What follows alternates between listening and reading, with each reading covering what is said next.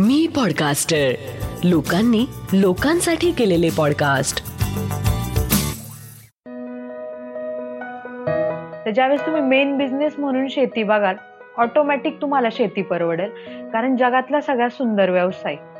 एक दाना जेव्हा आम्ही मक्याचा मातीत पेरतो पंचेचाळीस दिवसांनी त्याला जेव्हा एक कणीस येतं एका कणसाला कमीत कमी हजार दाणे असतात. म्हणजे एकाची हजार करायची इंडस्ट्री फक्त शेती.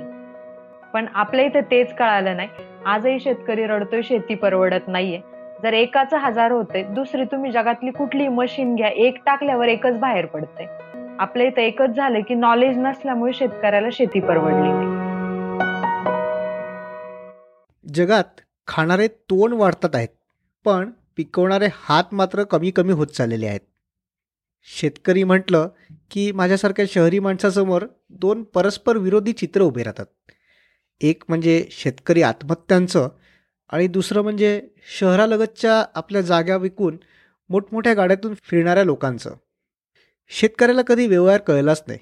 उत्पादन खर्च किती आणि त्यानुसार विक्री किंमत किती ठेवावी हे बघण्यापेक्षा दलाल जो भाव देईल तो घ्यायचा आणि मग फायदा नुकसान असं काहीही न कळता नुसती मजुरी करत राहायची. आणि मग त्यातून नैराश्य येऊन शेती विकायची किंवा अगदी आत्महत्येपर्यंत जायचं. हे सगळं असं असल्यामुळे पुढची पिढी अगदी चार पाच हजाराची नोकरी पण करेल पण शेती करणार नाही. पण एक अल्पभूधारक शेतकरी पण अगदी छान काम करून अगदी शहरी मध्यमवर्गीयांसारखं सन्मानजनक आयुष्य जगू शकतो हे श्री ज्ञानेश्वर बोडके यांनी त्यांच्या अभिनव फार्मर्स क्लब याच्या माध्यमातून करून दाखवलं. अभिनव फार्मर्स ग्रुपबरोबर दीड लाखापेक्षा जास्त शेतकरी यात जोडले गेलेले आहेत. त्यांच्या बरोबरीने आता त्यांची पुढची पिढीही या मिशनमध्ये काम करते आहे. आणि विशेष म्हणजे मुलगा प्रमोद तर आहेच पण ज्ञानेश्वर बोडखेंची मुलगी प्रिया ही पण एक शेतकरी आणि अभिनव फार्मर्स क्लबची एक प्रमुख मेंबर म्हणून काम करते आहे. एक आधुनिक शिक्षित मुलगी ही शेतकरी म्हणून काम करणं हे अगदी विलक्षण आहे. आजपर्यंत शेतीकडे व्यवसाय म्हणून बघितलं गेलं का? शेतकऱ्यांची सध्या स्थिती काय आहे? अभिनव ग्रुपचं नेमकं काम काय आहे? प्रियाने शेती हा व्यवसाय का निवडला? आणि प्रिया आणि अभिनव ग्रुप यांच्या कामामुळे शेतकऱ्यांना नेमका काय फायदा होतो? अशा सगळ्या गोष्टींवर आज आपण गप्पा केल्या आहे प्रिया बोडखे जाधव हिच्याशी. मित्रांनो हा आपला इन्स्पिरेशन कट्टा आहे. आज आपण कुठेही असू इथून हळूहळू एक एक पायरी चढून वर नक्कीच जाऊ शकतो. या पायऱ्या चढायला कुठली कौशल्य लागतात? काय मानसिकता लागते? हे जाणून घेण्यासाठी या कट्ट्यावरती मी आपल्यापैकीच सामान्य असलेल्या पण काहीतरी असामान्य काम केलेल्या लोकांशी गप्पा मारणार आहे. चला तर मग सुरुवात करू आजच्या या भागाला.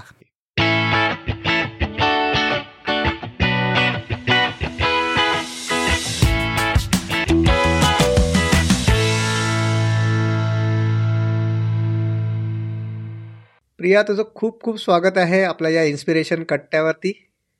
थँक्यू प्रिया तू एक खूप विलक्षण असं करिअर ऑप्शन निवडलेलं आहेस.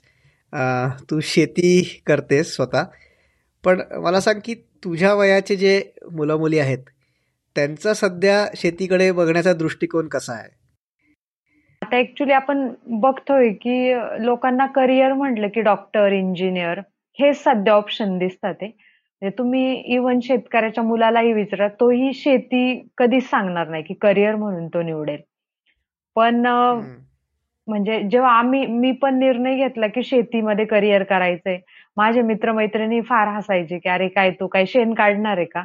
किंवा तू मातीत हात घालणार का? कारण आमचं थोडंसं आमच्या एरियाचं जर तुम्ही बघितलं तर हिंजवडी आय टी पार्क जवळ म्हणजे माझं शिक्षण किंवा तिथलीच मी आहे.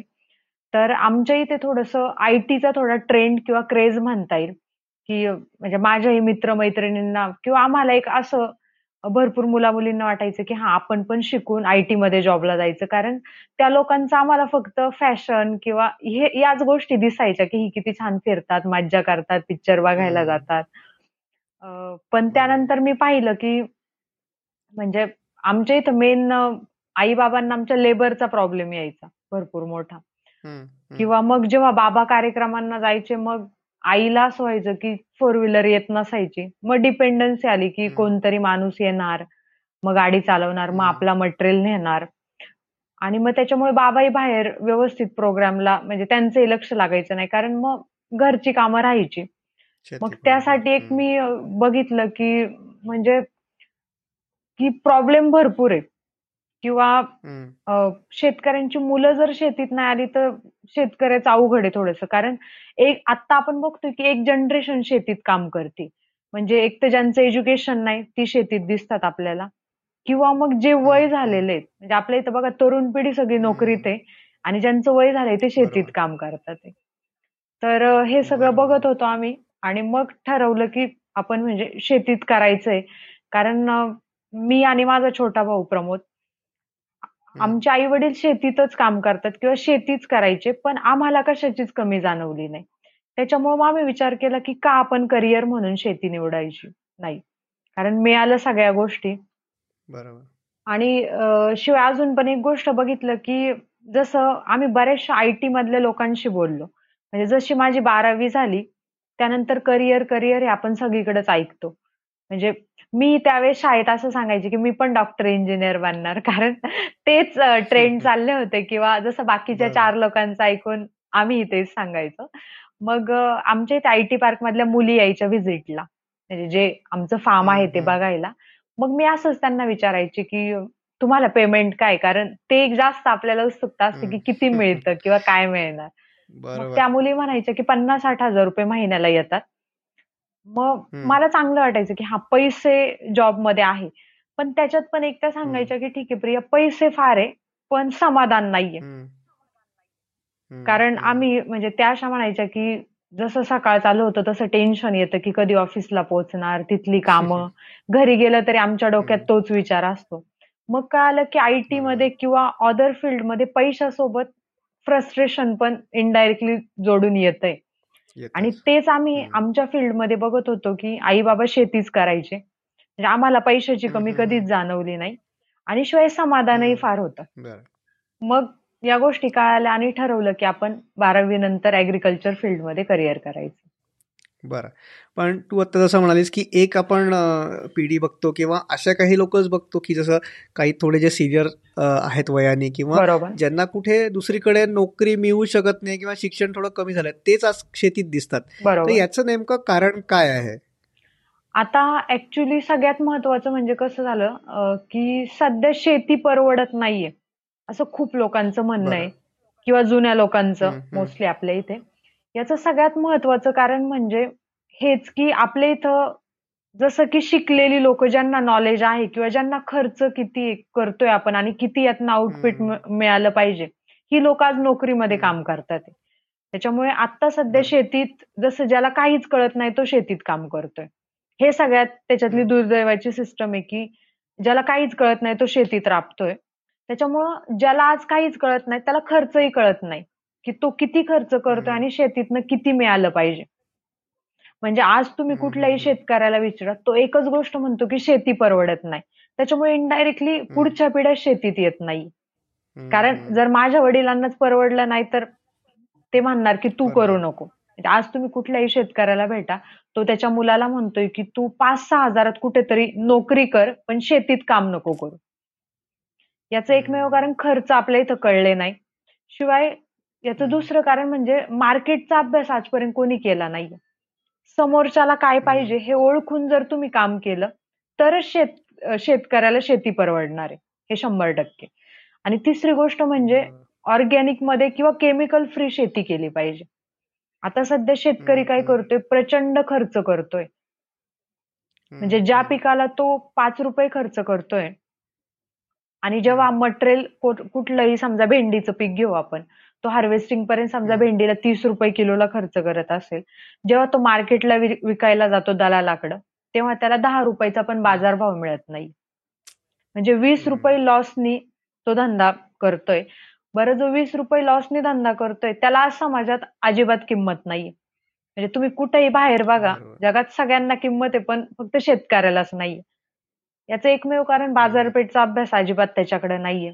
किंवा फक्त कष्ट हे एकमेव त्याचं चुकीचं कारण आहे आमचं म्हणणं आहे की आता फक्त कष्ट हा गाढव करतोय आणि गाढवाचं तुम्ही. बघितलं की खूप कमी पैशात खूप ओजी वाहतो घोडा. रेस कोर्समध्ये पळतो कितीतरी मिनिटाचे करोड. रुपये मिळतात म्हणजे सध्या शेतीत पण. डोकं लावून येणाऱ्यांची गरज आहे गाढवाची गरज नाहीये म्हणून आतापर्यंत. आपल्याकडे हेच झालं की एक जनरेशनच याच्यात राबती कारण त्यालाच कधी. परवडलं नाही त्याच्यामुळे तो त्याच्या मुलांना कधी सांगत नाही की तू शेतीत ये म्हणून बरोबर पण हे तू जसं म्हणतेस की हे व्यावहारिक ज्ञान नाहीये लोकांना त्याच्यामुळे हा. सगळा प्रॉब्लेम होतो तर हा हे व्यावहारिक ज्ञान शिकण्यासाठी किंवा शिकवण्यासाठी आधीपासून संस्था नव्हत्या का लोक तिथे जातच नाही असून संस्था आता सगळ्यात महत्वाचं म्हणजे संस्था होत्या पण त्या संस्थामध्ये किंवा त्या ट्रेनिंग सेंटरमध्ये फार थेरॉटिकल शिकवलं गेलं बरं म्हणजे जसं. माझं पण ऍग्रिकल्चर ग्रॅज्युएट मी झालेली आहे आम्हाला हम्म, सिलेबसमध्ये हम्म, एकच शिकवलं जातं की युरिया टाकला नाही तर झाडं येणार नाही पण ऍक्च्युली कुठल्याही. झाडाला फक्त सूर्यप्रकाश आणि पाणी असेल तरी झाड जगतंय. म्हणजे अभ्यासक्रमच इतका. चुकीचा आहे आपल्या इथे की त्याच्यामुळे जगात कुठलाही. अॅग्री ग्रॅज्युएट मुलगा मुलगी पण शेती करू शकत नाही तो कुठेतरी खताच्या कंपनीवर जॉबलाच जाऊ शकतो. ही सिस्टम आहे. त्याच्यामुळे फार थेरॉटिकल. असल्यामुळे जगात कोणी शेती करू शकत नाही. म्हणजे आम्हाला इव्हन दाखवलं जातं. हे झाड आहे हे पाच दिवसांनी. एक सेंटीमीटर वाढणार. प्रॅक्टिकली तुम्ही बघितलं तर तसं काहीच होत नाही. त्याच्यामुळे ट्रेनिंग सेंटर खूप आहे पण त्याच्यात फक्त थेअरी बेस शिकवलं जातं. म्हणून शेतकऱ्याला ते नॉलेज मिळालं नाहीये. आणि ते नॉलेज पण तिथून मिळालं आणि इतर पण आपल्याकडे जी व्यवस्था होती किंवा जे वातावरण होतं त्याच्यात पण शेतीकडे एक बिझनेस म्हणून कधी बघितलं गेलं नाही असं तुला वाटतं का? शंभर टक्के. म्हणजे तुम्ही शेतकऱ्यालाच विचारा बरेच शेतकरी काय करतात एक सत्तर ऐंशी टक्के की जे दिवसभर कुठेतरी कामाला जातात. आणि जेव्हा सुट्टी असते तेव्हा शेतात जातात. म्हणजे पहिल्यापासून शेतीला साईड बिझनेस केलेलं आहे. बरं तरी. आपण असं म्हणतो की सत्तर टक्के जनता शेतीवर अवलंबून आहे. हो हो. तर असं काहीच नाही. आतापर्यंत एकच झालं की शेतकऱ्याने शेतीला व्यवसाय म्हणून धरलं नाही. ज्यावेळेस आम्ही. जसं अभिनव फार्मर्स क्लब आमचे दीड लाख शेतकरी काम करतात आमचा प्रत्येकाचा. एकच बिझनेस आहे शेती. किंवा बरं. अ, जसं की गायींचं संगोपन. तर ज्यावेळेस तुम्ही मेन बिझनेस म्हणून शेती बघाल ऑटोमॅटिक तुम्हाला शेती परवडेल. कारण जगातला सगळ्यात सुंदर व्यवसाय. एक दाना जेव्हा आम्ही मक्याचा मातीत पेरतो पंचेचाळीस दिवसांनी त्याला जेव्हा एक कणीस येतं एका कणसाला कमीत कमी हजार दाणे असतात. म्हणजे एकाचे हजार करायची इंडस्ट्री फक्त शेती. पण आपल्या इथे तेच कळालं नाही. आजही शेतकरी रडतोय शेती परवडत नाहीये. जर एकाचं हजार होते दुसरी. तुम्ही जगातली कुठली मशीन घ्या एक टाकल्यावर एकच बाहेर पडतंय. शेतीतूनच फक्त एकाचे. हजार दाणे बाहेर पडतात. त्यामुळे शेती परवडू. शकत असं होणार नाही.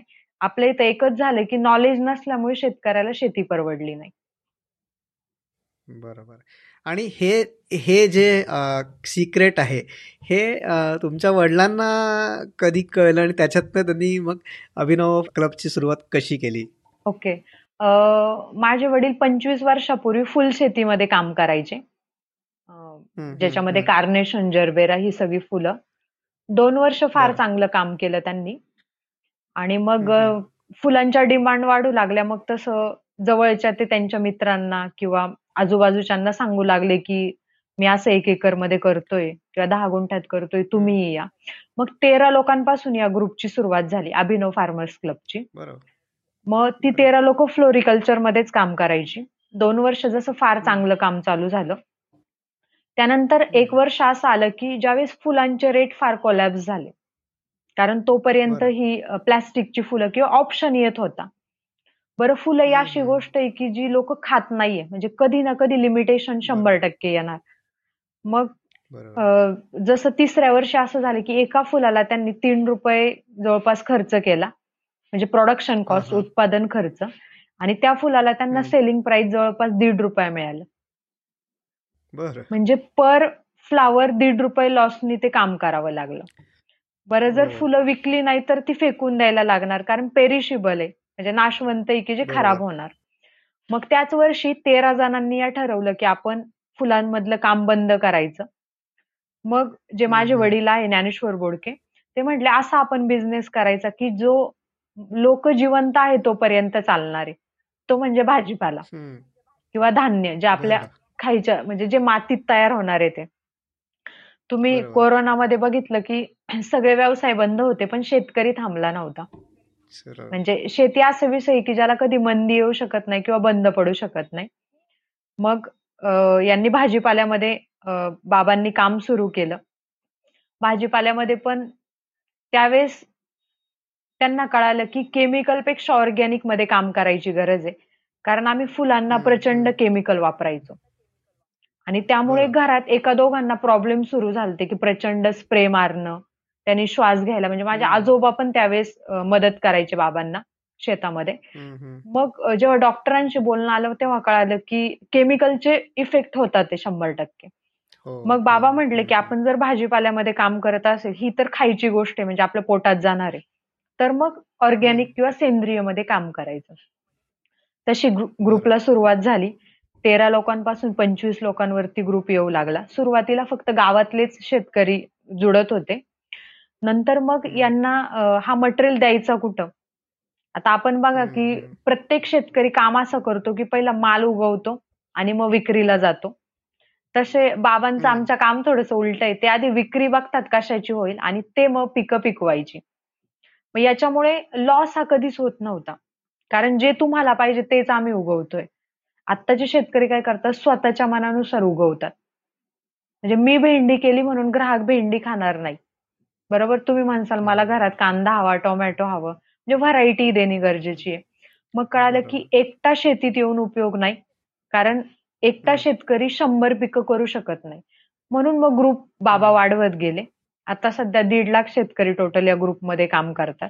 एकशे बावीस प्रकारांमध्ये अभिनव ग्रुप काम करते ज्याच्यामध्ये आपल्या इंडियन भाज्या एक्झोटिक भाज्या सगळ्या प्रकारचं धान्य कडधान्य देशी गाईंचं दूध तूप किंवा आपले लाकडी घाण्याचे तेल या सगळ्या कॅटेगरीमध्ये अभिनव काम करतंय. आणि मग तस तसं ग्रुपचं काम वाढत गेलं. कारण गरज पडली. म्हणजे जसं कळलं की ग्राहकाला भाज्या देऊ लागलो ग्राहक धान्य मागू लागला. मग कळाले की अजून लोक या सिस्टममध्ये पाहिजे. कारण जसं की एकट्याचं काम नाहीये. शिवाय आमच्या एरियात बघसाल तर आम्ही एक एकरवाले शेत एक एकरच्या वरती आमच्याकडे शेती नाहीये. हिंजवडी मुळशी तालुका. मग बाहेरचे. शेतकरी आम्हाला भरपूर जॉईन होऊ लागले. सातारा कोल्हापूर सांगली. कारण तिथे खूप शेतकऱ्यांचं फक्त शेतीवरतीच कुटुंब चाललेलं आहे.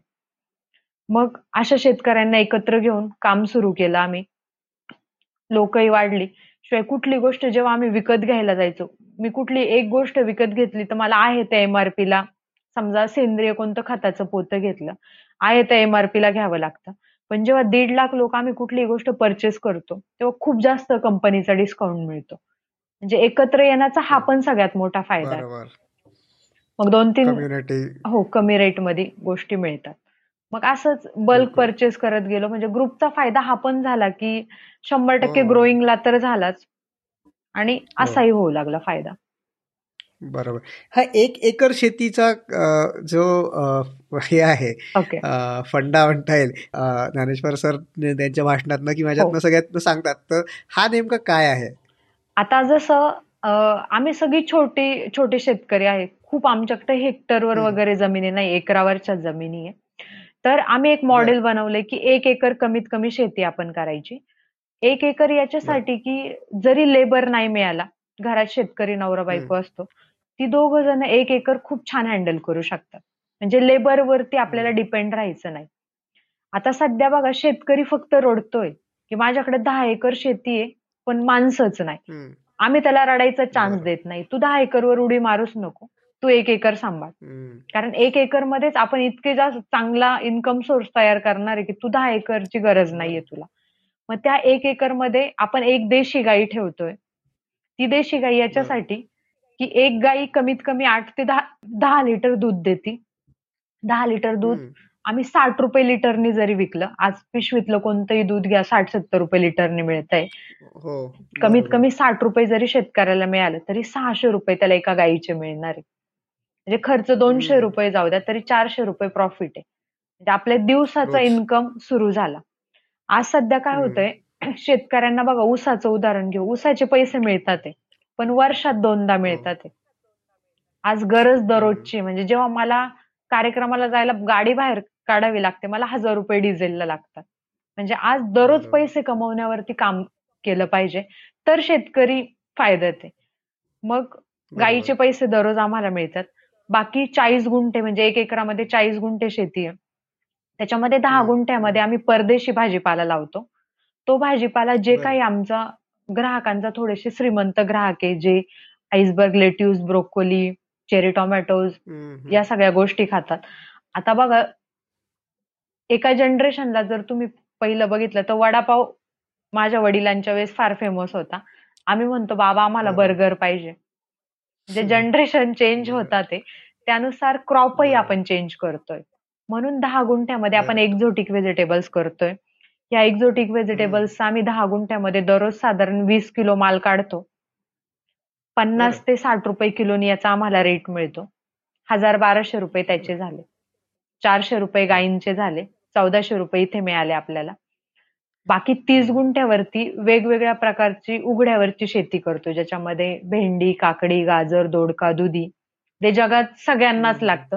श्रीमंत असू द्या गरीब. असू द्या. प्रत्येकाच्या घरात आज कांदा लागतोय. म्हणजे फार श्रीमंत आहे म्हणून तो कांदाच खात नाही. असं काय होत नाहीये. बरोबर. त्याच्यामुळं ती पिकं करतो. त्याच्यातनं आम्हाला चारशे पाचशे रुपये मिळतात. असे टोटल एक एकरामधनं आम्हाला दोन हजार रुपये दररोज मिळतात. तर हा तो. फंड आहे की हर- हजार दोन हजार जरी दररोज शेतकऱ्याला मिळाले तरी महिन्याला तीस ते साठ हजार 60,000 रुपये त्याचा. इन्कम होतो. आणि साठ हजार. रुपयामध्ये आज शेतकरी फार सॅटिस्फाय कारण बघा साठ हजार रुपयात आम्हाला खर्च कोणताच नाहीये.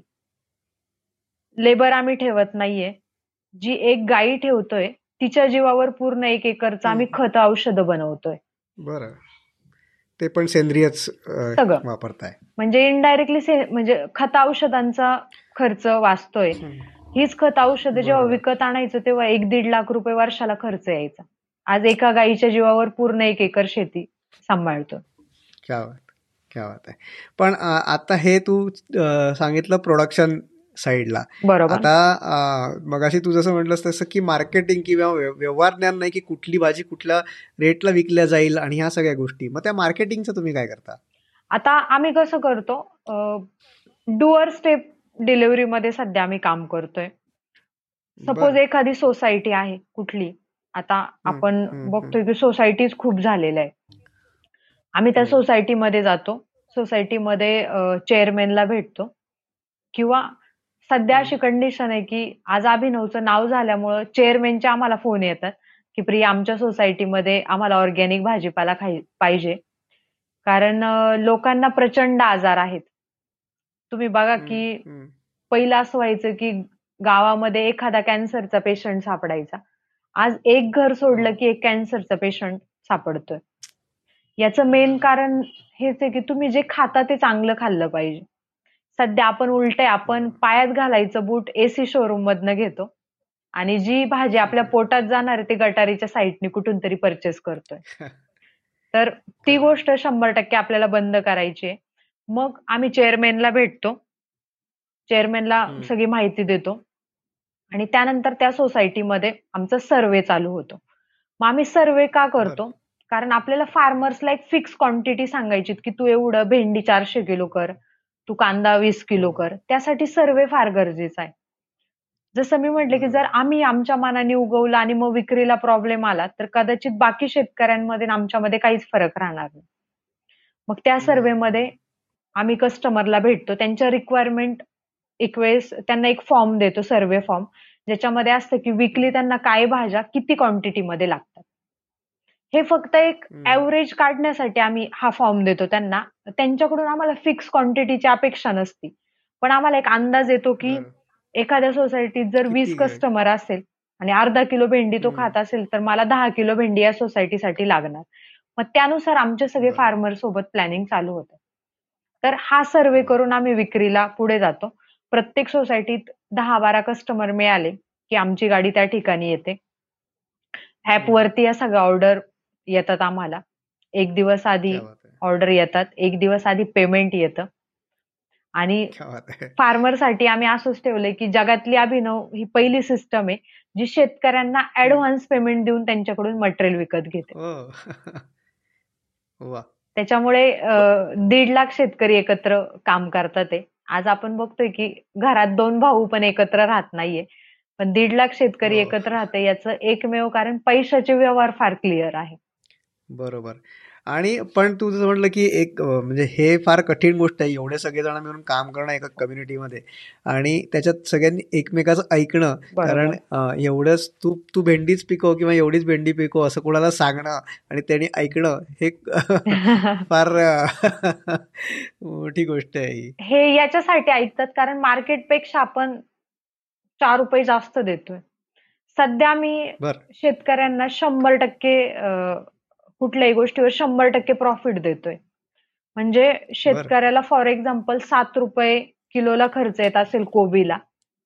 तर ज्या अभिनवच्या महिला आहेत, म्हणजे महिला बचत गट विक्रीचं सगळं काम बघतात अभिनवमध्ये. इथे शेतकरी विक्री करत नाही मालाची. तर त्या महिला शेतकऱ्यांकडनं पंधरा रुपयाला कोबी किलोनी विकत घेतात. म्हणजे सातचे पंधरा जेव्हा त्याला मिळाले, तेव्हा मी त्याला काहीही. सांगितलं तरी तो उगवू शकतो. बरोबर.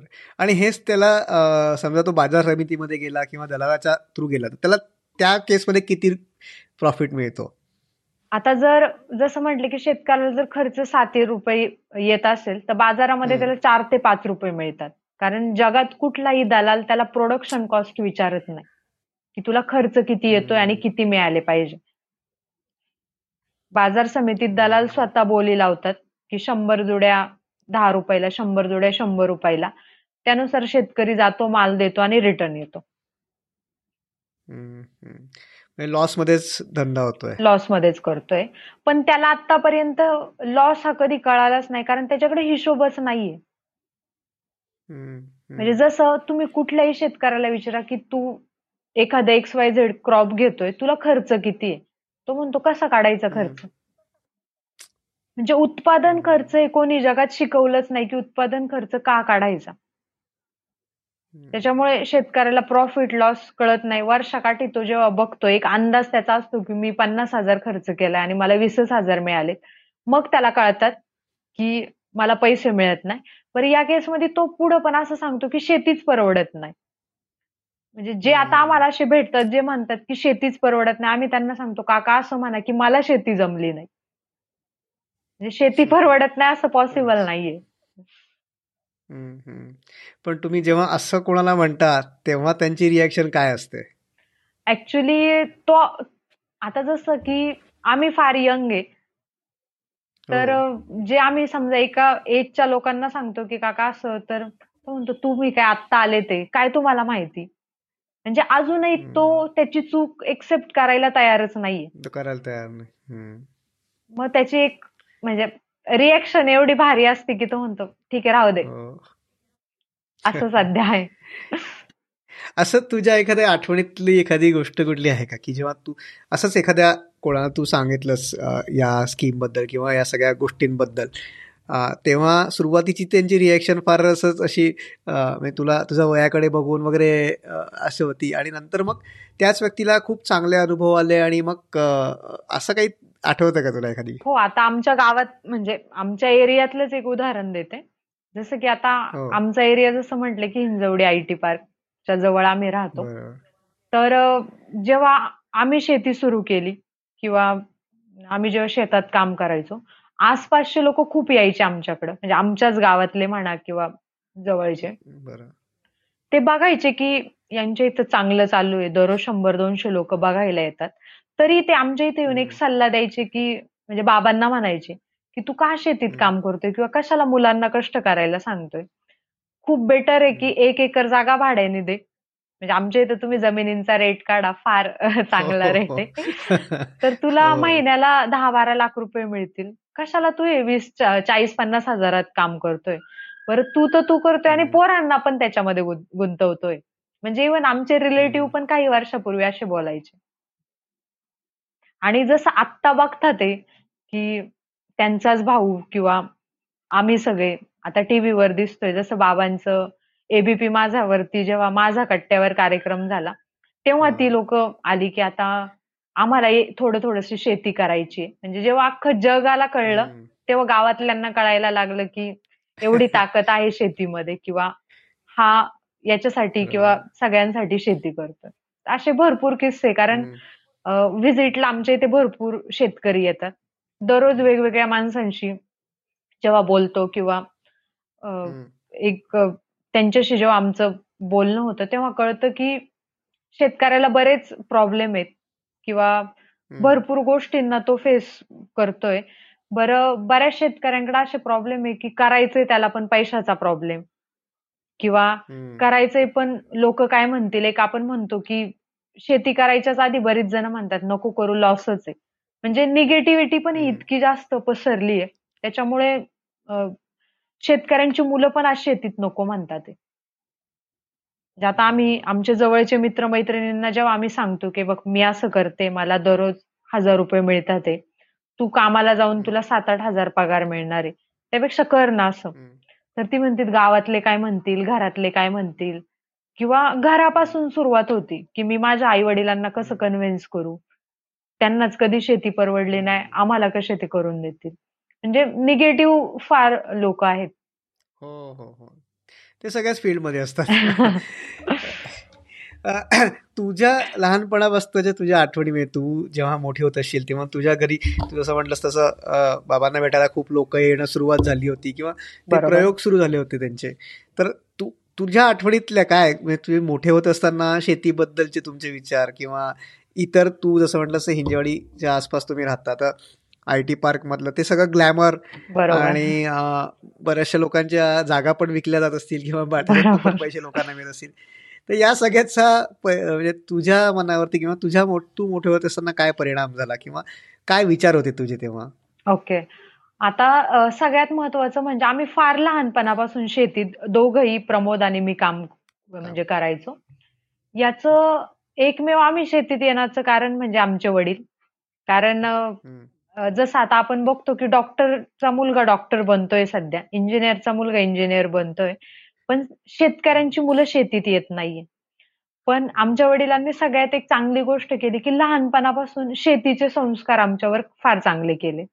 म्हणजे जेव्हा ते पॉली हाऊसमध्ये काही काम करायचे म्हणजे मला आठवतंय की चौथी पाचवीला असल्यापासून शनिवार रविवारी ते आम्हाला सुट्टीच्या दिवशी शेतात घ्यायचे. म्हणजे जसं लहान मुलांमध्ये कुठल्याही गोष्टीचं जर आवड निर्माण करायची असेल तर ते आई वडिलांचं काम राहणार.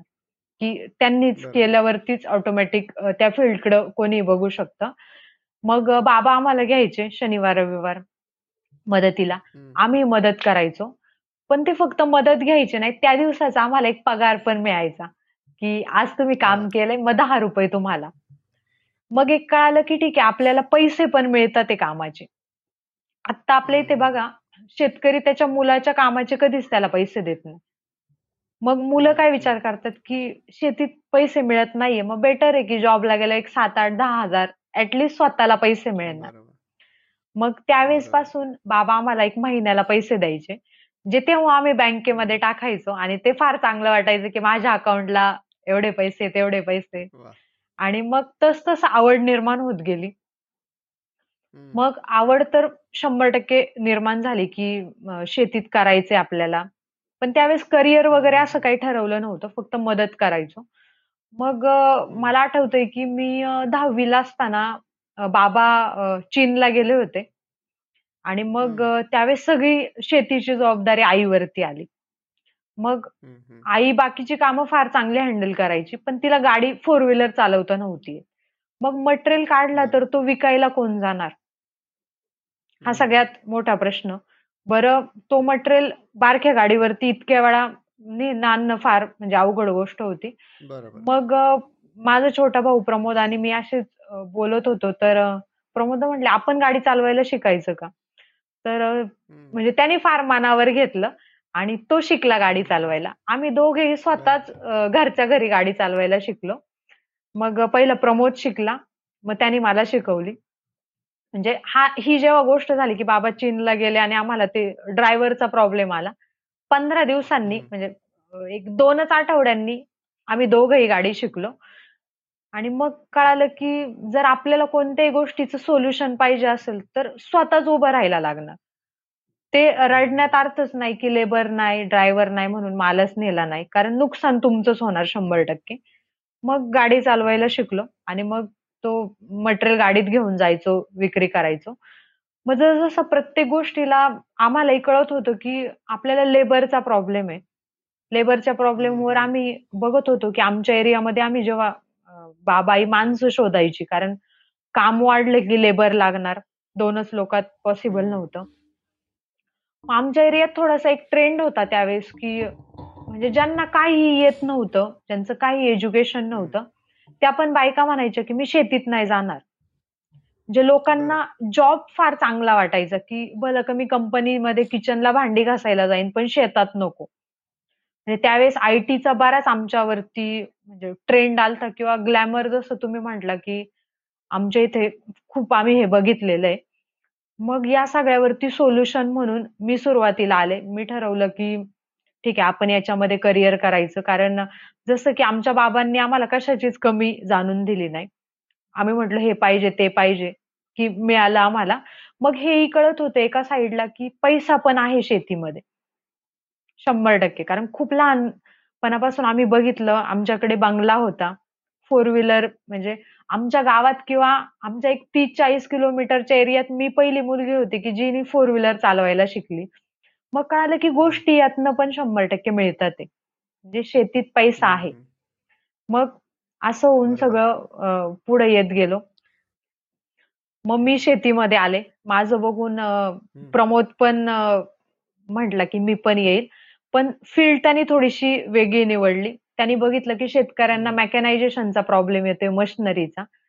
प्रमोद मेकॅनिकल इंजिनिअर आहे आणि आता पूर्ण अभिनव ग्रुपची मेकॅनायझेशनची किंवा जे आमचं पूर्ण मशिनरीची जबाबदारी आहे, सध्या तो घेतलाय. त्याच्यासोबत 10,500 मुलं आहेत आमच्या अभिनव फार्मर्स क्लबची. जी पूर्ण टीम आमची काम करते. आणि जसं मुलं तुम्ही कुठलंही बघा, फ्रेशर इंजिनिअरला पण आज 7, 8, 10, 12,000 पगार आहे. आमचा अभिनवचा प्रत्येक मुलगा महिन्याला 30, 40, 50, 60,000 रुपये स्वतः कमवतोय. म्हणजे हे शेतीतलं सोडून वेगळं. त्याच्यामुळे रोजगार वाढला आणि पहिल्यापासून एक आमच्या वडिलांचं सांगणं होतं, की एकट्यासाठी तर जगात सगळेच जगतात आहे. आपण काहीतरी वेगळं करायचं. मग तसं प्रमोद आज 10,500 मुलांसाठी काम करतोय. माझ्यासोबत आमच्या शेतकऱ्यांच्या जवळपास 5,500-6,000 मुली आहेत. ज्या आम्ही एकत्र येऊन काम करतोय.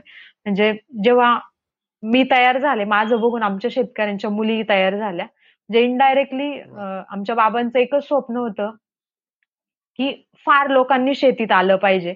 नवीन पिढीला शेतीमध्ये तसं फार कमी म्हणजे मुलं अट्रॅक्ट होतात आहे. तर तुम्ही केलं तर तुमचं बघून करणार. म्हणजे आज काय होतंय, की नवीन फील्डकडे कोणी जायलाच तयार नाहीये. प्रत्येक जण फक्त एक इंजिनिअर झाला, की मी इंजिनिअर होणार. म्हणजे फक्त फॉलोवर्स वाढतात आहे. नवीन कोणी काही करतच नाहीये. तर त्यानुसार काहीतरी आम्ही ठेवलं, की आपल्याला वेगळं करायचंय आणि आज हजारो मुलं-मुली आमच्यासोबत काम करतात आहे. प्रत्येकाला पैसे मिळतात एक चांगली अमाउंट नोकरीपेक्षा महत्वाचं म्हणजे. त्यामुळे कुटुंब सगळ्यांचेच फार चांगलं म्हणजे जीवन जगतात. मस्त. पण प्रिया म्हणजे आज आता आपण बघितलं तर थोडं स्टार्टअपचं कल्चर आपल्या देशात किंवा आपल्या समाजामध्ये रुजू होतंय, की बऱ्याच काही काही गोष्टींचे स्टार्टअप्स निघालेले आहेत आणि.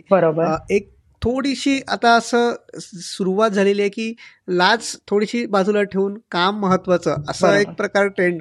पण तुम्ही हे जे सुरुवात केली, जेव्हा तुम्हाला भाजी विकायला तू गाडी घेऊन जात होती वगैरे, तुम्हाला असं कधी वाटलं नाही का, की अरे आपण तर एवढे शिकलेले आणि भाजी विकतोय.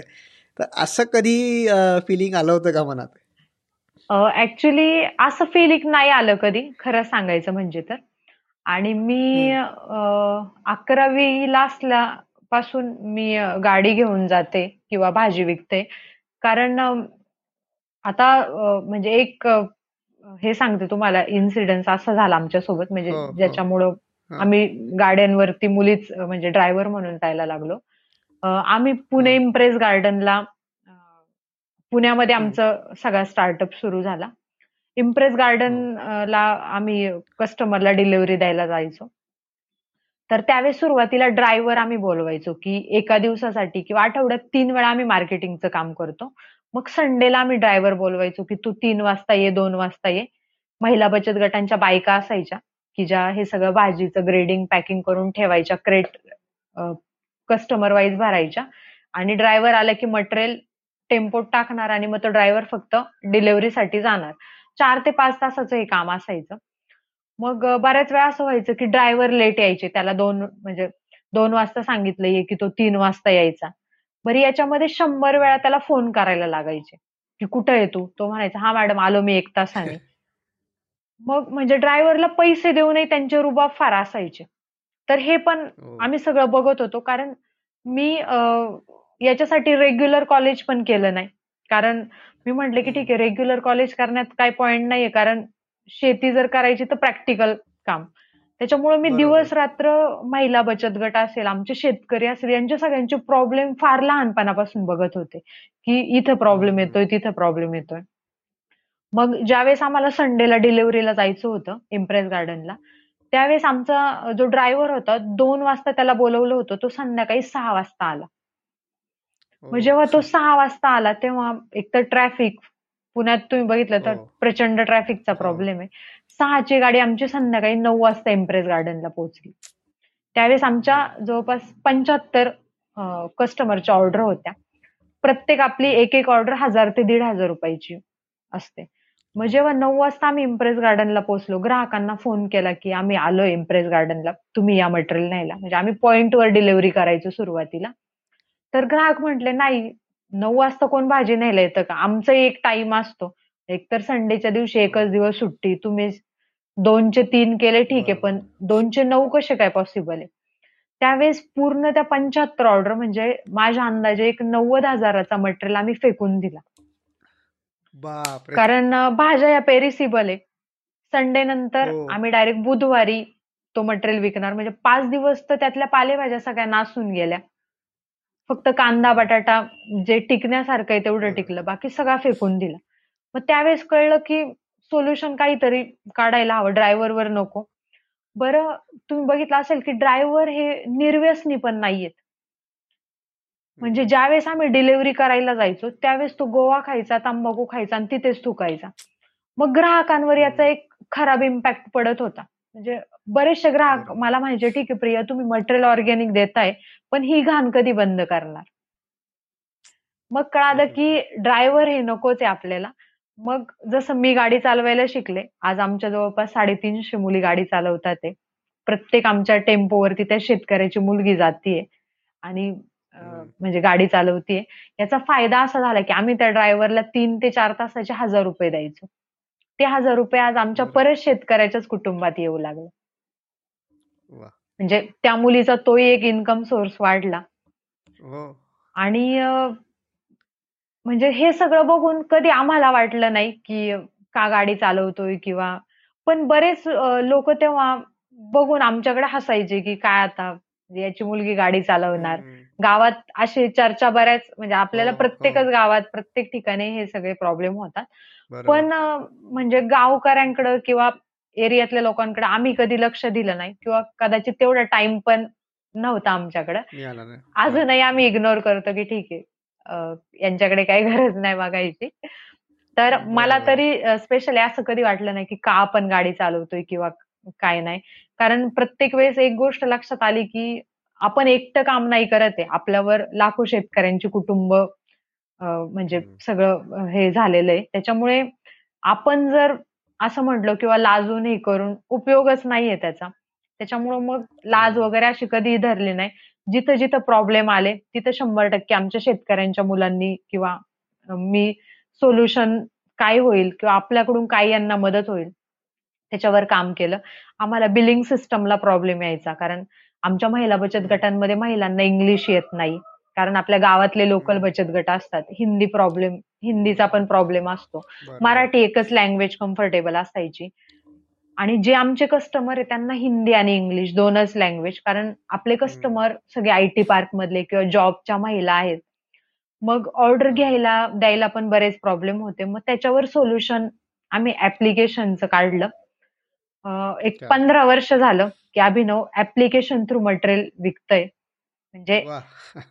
आत्ता आपण बघतोय, की Snapdeal, Flipkart खूप हे हो, सगळं. ऑनलाईन. पण 15 वर्षापूर्वी आमचा जगातला सगळ्यात पहिला शेतकऱ्यांचा गट होता, जो ॲप मार्फत विक्री करायचा.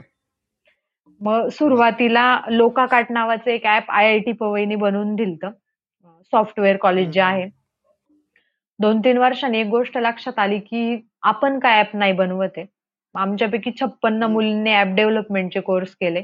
आता सध्या लोकाकाट हा. नावाचा ऍप आम्हीच अभिनवच्या आमच्या शेतकऱ्यांच्या मुलींनीच बनवलेलं आहे आणि सध्या सगळं ऑपरेटिंग आम्ही मुलीच करतोय. त्याचे आम्हाला वेगळे पैसे मिळतात. म्हणजे आज सगळेजण पैशासाठीच काम करतात ते. तर आम्ही शेतीमध्येच बाहेर जे जातात ते पैसे. म्हणजे जसं बघा लेबरला दहा हजार द्यायला लागले असते. आज आम्ही शेतकरी नवरा बायको ते काम करतो. म्हणजे दहा हजार रुपये वाचवले आम्ही. ऍप वरती जेव्हा ऑपरेट करायला सुरुवातीला काही लोक कामाला ठेवायचो. त्यांना तीस चाळीस हजार मंथली पेमेंट द्यायचो. आज ते पैसे आम्ही वाचू लागलो. त्याच्यामुळे काय झालं की शेतकऱ्याच्या फॅमिली डेव्हलप होऊ लागल्या. म्हणजे पैसे आले की शेतकऱ्यांची मुलं दुसरा व्यवसाय शोधणार नाही. की मी नोकरीला जाणार. इथं जाणार. त्यामुळे आम्ही याच फील्डमध्ये खूप अजून इन्कम सोर्स तयार करतोय की शेतकऱ्यांच्या मुलांनी शेतीतच यावं. कारण आमचे वडील एक वयापर्यंत शेती करू शकतात. नंतर तर तुम्हाला. सगळ्यांना आम्हालाच जगवायचंय कारण जोपर्यंत शेतकरी आहे बरोबर. तोपर्यंत अं, म्हणजे सगळे जगणार आहे त्यामुळे नवीन पिढी पण. तयार झाली. पाहिजे शेतीमध्ये ते काम सध्या आम्ही करतोय नक्कीच आणि याचा खूप महत्त्वाचा म्हणजे वाटा कदाचित पैशानी पण हो. हे सॉल्व्ह झालं असेल कारण पैसा आला एक शेवटी की राहणीमान सुधारणार. त्यामुळे मग मुलांना पण तिथे राहायला आवडेल हो, बरोबर शंभर टक्के म्हणजे जसं आमच्या वडिलांनाच पैसा दिसला नसता किंवा आम्हालाच दोघांना पैसे दिसले नसते तर आम्ही म्हंटलो असतो की कुठेतरी जॉब करू बरोबर कारण पैसे. तर आपल्याला पाहिजेच म्हणजे आता बघा हो. जर आमची घरं फार साधी असती की आम्ही छपरांच्या घरात राहिला असतो आज. दीड लाख शेतकरी या ग्रुपला जॉईन नसते झाले आज येणारा. प्रत्येक शेतकरी बघतोय की बोडके साहेबांकडे गाडी आहे बंगला आहे किंवा त्यांची मुलं चांगलं फील्डमध्ये आहे करिअर करतात ते म्हणून. ही सगळी लोक जॉईन होतात ते. तर पैसे शंभर टक्के. कमवलेच पाहिजे बरोबर आणि प्रिया म्हणजे आपण ऐकण्यात असं असतं की मुलींना आजकाल शेतकरी नवरा नको असतो हो. पण तुझ्या बाबतीत काय झालं ऍक्च्युली मी अशी एक अट ठेवलेली की मला शेतकरीच नवरा हवा कारण आमच्या एरियामध्ये खूप कमी मुलं आहेत की जे शेती करतात. बरं माझ्या लग्नापर्यंत बाबांचं एवढं नाव झालं की मला स्थळं पण फार चांगली आली होती. म्हणजे मला इंजिनियर डॉक्टर किंवा आमच्या एरियामध्ये आमदार खासदार यांच्या मुलांची स्थळं मला आली होती. आणि प्रत्येकाचं एक असं होतं की म्हणजे बाबा म्हणायचे की ठीक आहे ज्या- ज्याच्याशी तू लग्न करणार आधी तू एकदा बोल. कारण तुमचे विचार नाही जमले तर. पुढं पॉइंट नाही जाणार मग मी जेव्हा काही मुलांशी बोलायचे तेव्हा एक कळायचं की प्रत्येक एक मुलाचं असं आहे की माझ्याकडे फार पैसा आहे फार प्रॉपर्टी तुला काही करायची गरज नाही तर मग दोन तीन मुलांना भेटल्यानंतर मी जी लग्न पत्रिका बनवली त्यात मी अट टाकली की मला शेतकरीच नवरा हवाय जेणेकरून जे. स्थळ येतील इथून पुढे ती ती अट मान्य करणारच मिळेल आणि मला तसेच म्हणजे माझे मिस्टर शेतीच करतात. तेही सॉफ्टवेअर इंजिनियर आहे. म्हणजे बीसीए झालेलं आहे त्यांचं कम्प्युटर इंजिनियर. आमच्या लग्नाआधी फक्त माझे सासू सासरे शेती करायचे. माझे मिस्टर करत नव्हते. पण इंटरेस्ट फार होता त्यांना शेतीमध्ये की करायचंय किंवा असं. आणि लग्नापर्यंत तर काय त्यांचं शेतीत काम नव्हतं. पण आता असं आहे की गायींचं शेण काढण्यापासून ते शेतात सगळं म्हणजे आम्ही दोघं सगळं काम करतो. आणि. तसंच म्हणजे लग्न झाल्यानंतर सगळे म्हणजे मिस्टर पण आता शेती सगळे सांभाळतात. म्हणजे युजली नवऱ्याच्या फॅमिली बिझनेसमध्ये मुली जातात. तू नवऱ्याला घेऊन आलीस. शंभर टक्के. कारण त्यांनी बघितलं की शेतीमध्ये समाधान आहे. सगळ्यात महत्वाचं. हो. आणि आता तुम्ही बघितलं असेल तर म्हणजे जो माझ्या मिस्टरांचा बिझनेस होता कम्प्युटर वगैरे तर त्याच्यात पैसा होता. पण समाधान नव्हतं. आणि ही फील्ड अशी आहे की याच्यामध्ये समाधान आहे. शिवाय आपण आपल्या फॅमिली सोबत राहून सगळं काम करतोय. तर हे पाहिलं आणि तेही कन्वर्ट झाले. आणि आता तुम्ही माझ्या फार्मवर कधी याल तर माझ्यापेक्षा जास्त ते काम करताना किंवा माझ्यापेक्षा जास्त नॉलेज आज त्यांना कारण एक तीन. चार वर्ष झालं सगळं प्रॅक्टिकल सांभाळतायत. आता मला सांग की आता अभिनव फार्मर्स क्लब. याची सध्याची परिस्थिती काय आहे आणि तू नेमका काय रोल बजावतेस त्याच्यात? ओके. आता सध्या अभिनवमध्ये दीड लाख शेतकरी आहे. आमचं मॉडेल एकच आहे की एक एकरमध्ये आम्ही दिवसाला हजार दोन हजार रुपये शेतकऱ्याला कसे मिळतील याच्यावर ते काम करतो. कारण आम्हाला त्याला सक्षम करायचंय की त्यांनी सबसिडी गव्हर्नमेंट स्कीम याच्या कुठल्याही भानगडीत न राहता त्यांनी स्वतः शेती करावी. कारण आज आपण बघतोय की प्रत्येक एक नवीन स्कीम वरती बरेच शेतकरी डिपेंड राहतात की मला हे कर्ज मिळणार ते कर्ज मिळणार. आणि जेव्हा कर्ज नाही मिळत तेव्हा मग त्याला आत्महत्येचा प्रश्न येतो. किंवा तो तेव्हाच तो विचार करतोय. तर आम्ही त्या अजिबात त्याला भानगडीत पाडत नाहीये.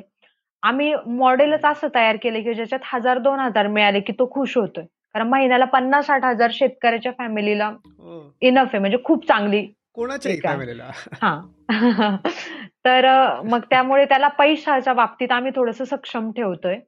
तर आता जे आमचे पूर्ण दीड लाख फार्मर काम करतात याच पद्धतीने काम करतात ते.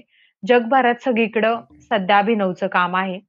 तर मग प्रत्येक शेतकरी त्याच्या त्या त्या एरियामध्ये मटेरियल विकतोय. म्हणजे समजा नागपूरला जर अभिनवचे शेतकरी असेल तर नागपूर शहरामध्येच आम्ही मटेरियल विकतोय. बरं. म्हणजे अजिबात तो पुण्याला आणणं आणि मुंबईला नेणं बऱ्याच लोकांचं एक म्हणणं असतं की पुणे मुंबईला कस्टमर आहेत. आज. जगात सगळ्या भागामध्ये लोक भाजीपालाच खाऊन जगतात ते. भाजीपाला धान्य फळं असं काही नाही की पुण्यामध्ये फार श्रीमंत वर्ग आहे म्हणून नोटाच खाऊन जगतोय तर भाज्या खात नाही. त्यामुळे जगात आम्ही प्रत्येक आमच्या शेतकऱ्यांना डोमेस्टिक मार्केट शिकवलं की तू विक्रीला बाहेर पडू नको. तुझं जवळपासचं. शहर बघ जवळपासच्या सोसायट्या हॉटेल्स सर्वे कर आणि तिथं तू मटेरियल विक. तर अशा पद्धतीने आमचे सगळे शेतकरी काम करतात ते. शेतकऱ्यांना महिला बचत गटांची फार मोठी जोड आहे अभिनवमध्ये. कारण अं, जसं की मी एकटंच सकाळी उठून शेतीत काम करणार माल काढणार मीच विकायला जाणार हे एकट्या शेतकऱ्याला पॉसिबल नाहीये. जेव्हा जबाबदाऱ्या फार वाढतात ते काम कंटाळवाणं होतं. म्हणजे त्यामुळेच बरेच शेतकरी. शेती सोडतात कारण दिवसभर काम किंवा तेच काय. अ, खूप जास्त फ्रस्ट्रेशन होतं की कामाचा लोड हे ते. बरोबर. तर त्याच्यामुळे आपण काय केलं? अभिनवने सगळी विक्रीची जबाबदारी महिला बचत गटांवर दिली. आमच्या ग्रुपमध्ये शेतकरी फक्त माल तयार करतो. आणि. प्रत्येक गावात बघा महिला बचत गट असतात. जे फक्त लोणचं. पापड तयार करणं आणि विकणं याच्या व्यतिरिक्त काहीच काम करत नाही बरं आपल्या घरात आज लोणचं पापड नसेल तरी आपलं जेवण होणार आहे मी असं म्हणणार नाही की आज हो. लोणचं नाही तर जेवण नको पण तुमच्या घरात जर भाजीपाला धान्य हेच नसेल तर जेवण थांबणार आहे म्हणजे ऑप्शनल. नकोय आपल्याला मेन हवंय त्यामुळे आम्ही. महिला बचत गट बरेच जोडलेले आहेत साधारण टोटल. लाखभर महिला अभिनवमध्ये काम करतात पॅकिंग ग्रेडिंग मग या महिलांना आम्ही पर्सेंटेज वरती कामं दिलेली आहे. अंगावरती पॅकिंग म्हणजे दीड रुपये. किलोनी आपण पॅकिंग देतो. जी बाई दोनशे किलो माल करते तिला तीनशे रुपये चारशे रुपये मिळतात एक दोन तासाचे. म्हणजे आज अभिनवमध्ये प्रत्येक महिलांना देखील म्हणजे वेगवेगळ्या कामाचे वेगळे पैसे जसं जी बाई पॅकिंग करते तिला तीनशे चारशे रुपये दोन तासाचे मिळतात. जी बाई ऑर्डर घेण्यापासून माल डिलिव्हरी पर्यंत जाते. तिला साधारण हजार दीड हजार रुपये मिळतात दिवसाला. म्हणजे तिची कुटुंब त्या पैशातनं हो. सस्टेन होतात. तिसरा आमचा अभिनवचा ग्रुप आहे जो. आम्ही सगळी नवीन पिढी. जवळपास साडे पंधरा ते सोळा हजार मुलं मुली आहेत की जी या फील्डमध्ये वेगवेगळ्या पद्धतीने काम करतात. तर मी सध्या अभिनवमध्ये ऍप डेव्हलपमेंटचं काम करते आणि मुंबईचं सगळं जे मार्केटिंग आहे ते सगळं मी पाहते. वा. आणि हे मार्केटिंग जे आहे मुंबईचं किंवा कुठल्या शहराचं याची साधारण प्रोसेस कशी असते की तुम्ही ते एखादं नवीन मार्केट डेव्हलप करायचं आहे तर तुम्ही कुठल्या प्रकारे त्याचं प्लॅनिंग करता? कुठलं काय प्रोसेस असते त्याची ओके. आता आम्ही जसं पुण्यामध्ये काम सुरू केलं मग पुण्यामध्ये जसं कस्टमर वाढत होते आमचे मग जे पुण्यातले आमचे कस्टमर आहे त्यांचे रिलेटिव्ह फ्रेंड्स कोणी मुंबईला राहत असेल तर ती लोक सांगायची की प्रिया माझी मैत्रीण आहे मित्र आहे मुंबईला त्यांनाही तुमचा मटेरियल पाहिजे कारण त्यांनाही ऑर्गॅनिक हवंच आहे मग असं. कस्टमरच्या डिमांडनुसार अभिनवने मुंबईला काम सुरू केलं किंवा ज्या वेगवेगळ्या शहरात. आपल्याला रिक्वायरमेंट येईल. त्यानुसार आपण काम चालू करतो आता सध्या तसं मुंबईला फार कमी आम्ही काम करतोय कारण मटेरियलचा प्रचंड शॉर्टेज आहे. तुम्ही बघा की खाणारा दररोज कितीतरी पटीने वाढतोय पण उगवणारा कधीतरी हो. वाढतोय. म्हणजे आम्ही ट्रेनिंग कोर्सेस पण प्रोव्हाइड करतो. हो. शेतकऱ्यांना शेती कशी करायची हे सगळं आम्ही ट्रेनिंगमध्ये शिकवतो. महिन्यामध्ये म्हणजे. साधारण आठवड्याला वीस लोक आमच्याकडे ट्रेनिंगला असतात. महिन्यामध्ये जेव्हा शंभर लोक ट्रेनिंग घेतात तेव्हा दोन शेतकरी म्हणून ग्रुपला जॉईन होतात. आणि शंभर जण ग्राहक म्हणून ग्रुपला जॉईन होते त्यामुळे जो ग्राहक आणि शेतकऱ्यांचा रेशो आहे त्याच्यामध्ये प्रचंड तफावत आहे. कारण खाणारा खूप जास्त पटीने वाढतोय. मग अशा प्रमाणे जिथं आम्हाला वाटतं की आमच्याकडे मटेरियल फार आहे किंवा. आपल्याला अजून एखादं नवीन एरियात आपण काम चालू करू शकतो तर तस तसं वेगवेगळ्या ठिकाणी काम चालू करतो. जसं मुळशीतला आमचा सगळा माल पुण्याला जातो. मग मुंबईच्या रिक्वायरमेंट येत होत्या. मग त्याच्यासाठी आम्ही चाकणला किंवा आमचा जो एरिया आहे नारायणगाव जुन्नर इकडे फार्मर्स तयार केले. आणि तो सध्या माल सगळा मुंबईला जातो. यानुसार जसं फार्मर्सची रिक्वायरमेंट आहे त्यानुसार मटेरियल आपल्याकडे असेल तर त्या त्या शहरामध्ये काम चालू करतो. तू जसं तर म्हटलीस की खाणारा वाढत चाललाय पण पिकवणारा वाढत नाही आहे तर पिकवणारा वाढवण्यासाठी आणि आमच्यासारखे लोक जे शहरात आहेत आणि ज्यांना शेतीचं आकर्षण आहे पण काहीच माहिती नाही आहे ओके. आणि कुठेतरी एक म्हणजे तू जसं म्हटलं की सॅटिस्फॅक्शन नसतं जॉबमध्ये किंवा ह्याच्यामध्ये. बरोबर. तर असं कोणी विचार केला की आपल्याला शेती करायची आहे तर हे खरोखर खरोखर प्रॅक्टिकली शक्य होतं? आणि तुझ्या समोर अशी काही उदाहरणं आहेत? अशी खूप जास्त उदाहरण आहे कारण जो आता अभिनवचा ग्रुप आहे याच्यामध्ये पन्नास ते साठ टक्के अशी लोक आहेत की जी तुमच्यासारखी नोकरीला कंटाळून आलेली आहे शेतीमध्ये कारण आता भरपूर अशी शिकलेली लोक आहेत की म्हणजे. आता आमच्या इथे ट्रेनिंगला लोक येतात वीस शेतकऱ्यांची जेव्हा. बॅच असती त्याच्यामध्ये अठरा लोक अशी आहेत की ज्यांचं फॅमिली बॅकग्राऊंड पण शेती नाही पण. शेतीची प्रचंड आवड आहे आणि अभिनवमध्ये हम्म. पण एक साठ टक्के असा वर्ग आहे की जो शेतीपासून फार लांब आहे पण आता शेतीमध्ये आलेला आहे म्हणजे जे आमचे दीड लाख शेतकरी आहे त्याच्यामध्ये लाखभर अशी लोक आहेत की जी एकदम वेगळ्या फील्डची इंजिनियर डॉक्टर होती आणि आज शेती करतात आहे अशी बरं. प्रचंड उदाहरण अं, आहेत आणि अं, प्रत्येकाचं एक होतं की अं, पहिल्या बिझनेसला कंटाळला कारण अं, समाधान जसं की लोकांना फक्त पैसा नकोय आज समाधान शोधतोय. म्हणजे आज बघा आपण आपल्या. जवळच्या हॉटेलला जाण्या व्यतिरिक्त आपण अॅग्रो टुरिझम निवडतो. कारण एक शांतपणा हवा आहे हो. तर त्याच पद्धतीने तर आता एक उदाहरण देते की एक भूषण राऊत म्हणून आहे. जे सध्या अभिनवचं वर्धाचं सगळं आमचं वर्धा डिस्ट्रिक्टचं काम बघतात ते. तर ते रिलायन्समध्ये मोठ्या पोस्टवरती जॉबला होते.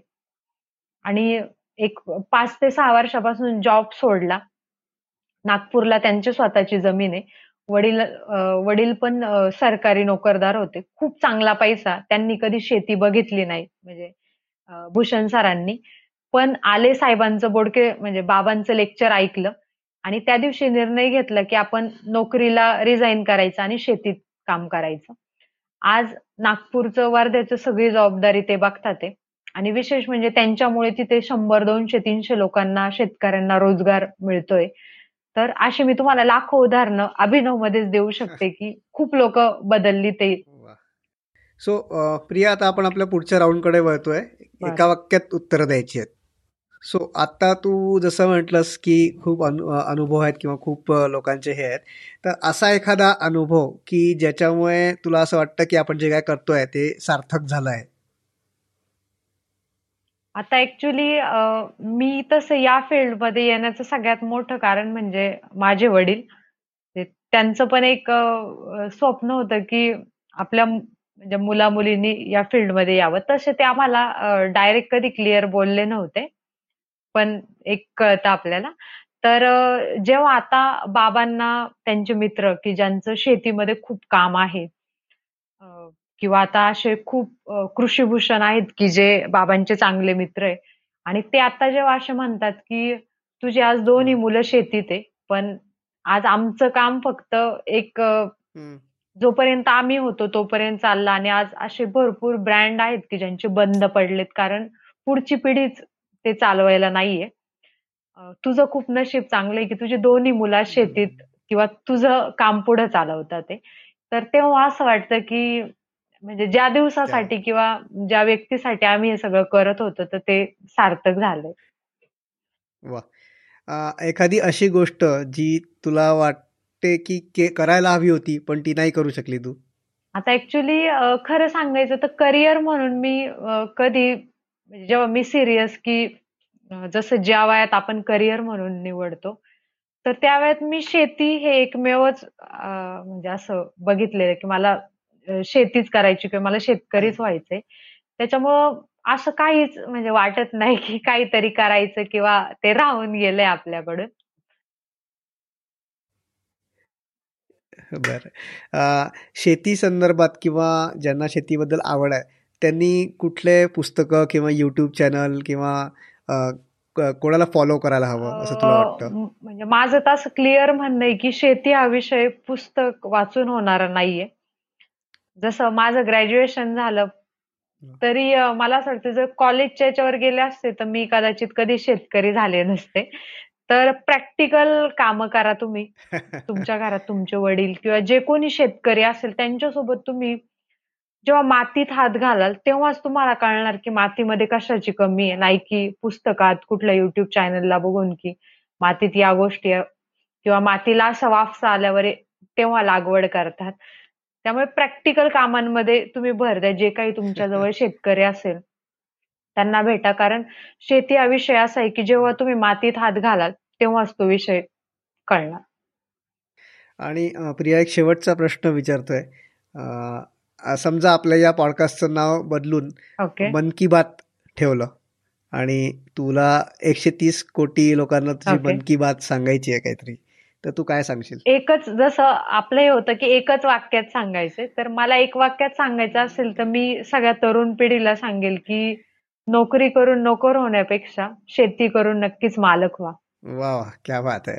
मस्तच. आणि या एका खूप सुंदर वाक्यावरती आपण हा एपिसोड इथे थांबूया. त्याच्या आधी अभिनव फार्मर्स ग्रुपला कोणाला जॉईन व्हायचं असेल किंवा तुम्हा लोकांची कोणाला बोलायचं असेल तुमचं ट्रेनिंग सेशन अटेंड करायचे असेल तर त्यांनी कसा कॉन्टॅक्ट करावा? ओके आता जॉईन व्हायचं असेल किंवा काही व्हायचं असेल तर आपला दोन दिवसाचा ट्रेनिंग कोर्स असतो शनिवार रविवार. याची तीन हजार रुपये पर हेड फीज असते. ज्या फीजमध्ये आपण दोन दिवस यांना मोस्टली प्रॅक्टिकल ट्रेनिंग कोर्स असतो आपला. तर या सगळ्यामध्ये ट्रेनिंग देतो आपण. एकदा ट्रेनिंग झालं की तो माणूस अभिनवला जॉईनच होतो. मग तो प्रोडक्शनही करू शकतो किंवा ग्राहक म्हणून आपल्या भाजी घेण्यासाठी जॉईन होऊ शकतो. या दोन पद्धतीने त्याला काम करता येईल. अभिनव फार्मर्स क्लब नावाने आमची वेबसाईट आहे की ज्याच्या थ्रू त्याच्यामध्ये आमचे सगळे कॉन्टॅक्ट नंबर किंवा अदर सगळ्या डिटेल आहेत तर त्याच्यावरूनही तो सगळं काम बघू शकतो किंवा आम्हाला कॉन्टॅक्ट करून तो त्याचे डाऊट असेल किंवा असंही नाही की फक्त अभिनवला जॉईन झाल्यावरच आम्ही त्याच्यासाठी काही काम करू. तर तो तसंही आम्हाला कधीही फोन करून मेसेज करून त्याला काही अडचणी असेल तर त्याच्यावर आपण शंभर टक्के काम करू शकतो. अभिनव फार्मर्स क्लबच्या वेबसाईटचं डिस्क्रिप्शन त्याचे ऍड्रेस आपण आपल्या एपिसोडच्या डिस्क्रिप्शन बॉक्समध्ये. देतच आहोत. सो प्रिया तू वेळात वेळ काढून आलीस आणि या छान गप्पा केल्यास आपल्या सगळ्यांशी आणि खूप छान मस्त वाटलं तुझ्याशी गप्पा करून. आणि नक्कीच ही अशी आशा करू की तुझ्यासारखीच नवीन पिढी आणि जे ज्यांच्याकडे शेतीचं म्हणजे आधीपासून जी शेती नाही आहे ते पण लोक नवीन शेतीत येऊन पिकवणारे वाढतील अशी हो, आशा करू. कारण पिकवणारे वाढलेच पाहिजे.